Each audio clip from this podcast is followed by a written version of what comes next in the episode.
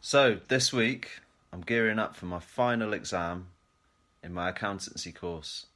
The course I've done has been, it's called Advanced Diploma in Accounting, Level 3, AAT Accountancy.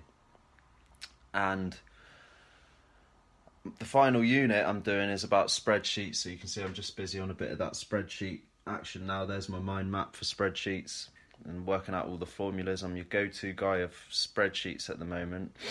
Um, and yeah, once I've done that, I've completed that unit, I'll sit a big final exam and I'll hopefully pass that and that'll be me done. I would like to go up into the level four accountancy course, and at that stage, that's where you actually become a chartered accountant. But to do that course, I really need to be actually working in an accountancy firm or working as an accountant within a, a bigger business.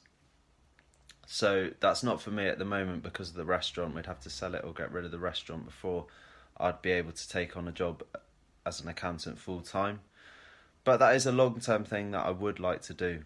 I'd love to have being a chartered accountant under my belt, all the knowledge and skills that I'll learn about accountancy, the experience, and really the job security to know that if anything goes pear shaped, I can always get a decent job as a chartered accountant. Reading a book at the moment, it's called Shoe Dog, and it's by the founder of Nike, Phil Knight. And interestingly, in the start of that book, as he's building his shoe company and selling lots of trainers, he originally called it Blue Ribbon instead of Nike. But he's selling all these trainers, and he's doing it for a very long time before he takes on, before he just does that full time.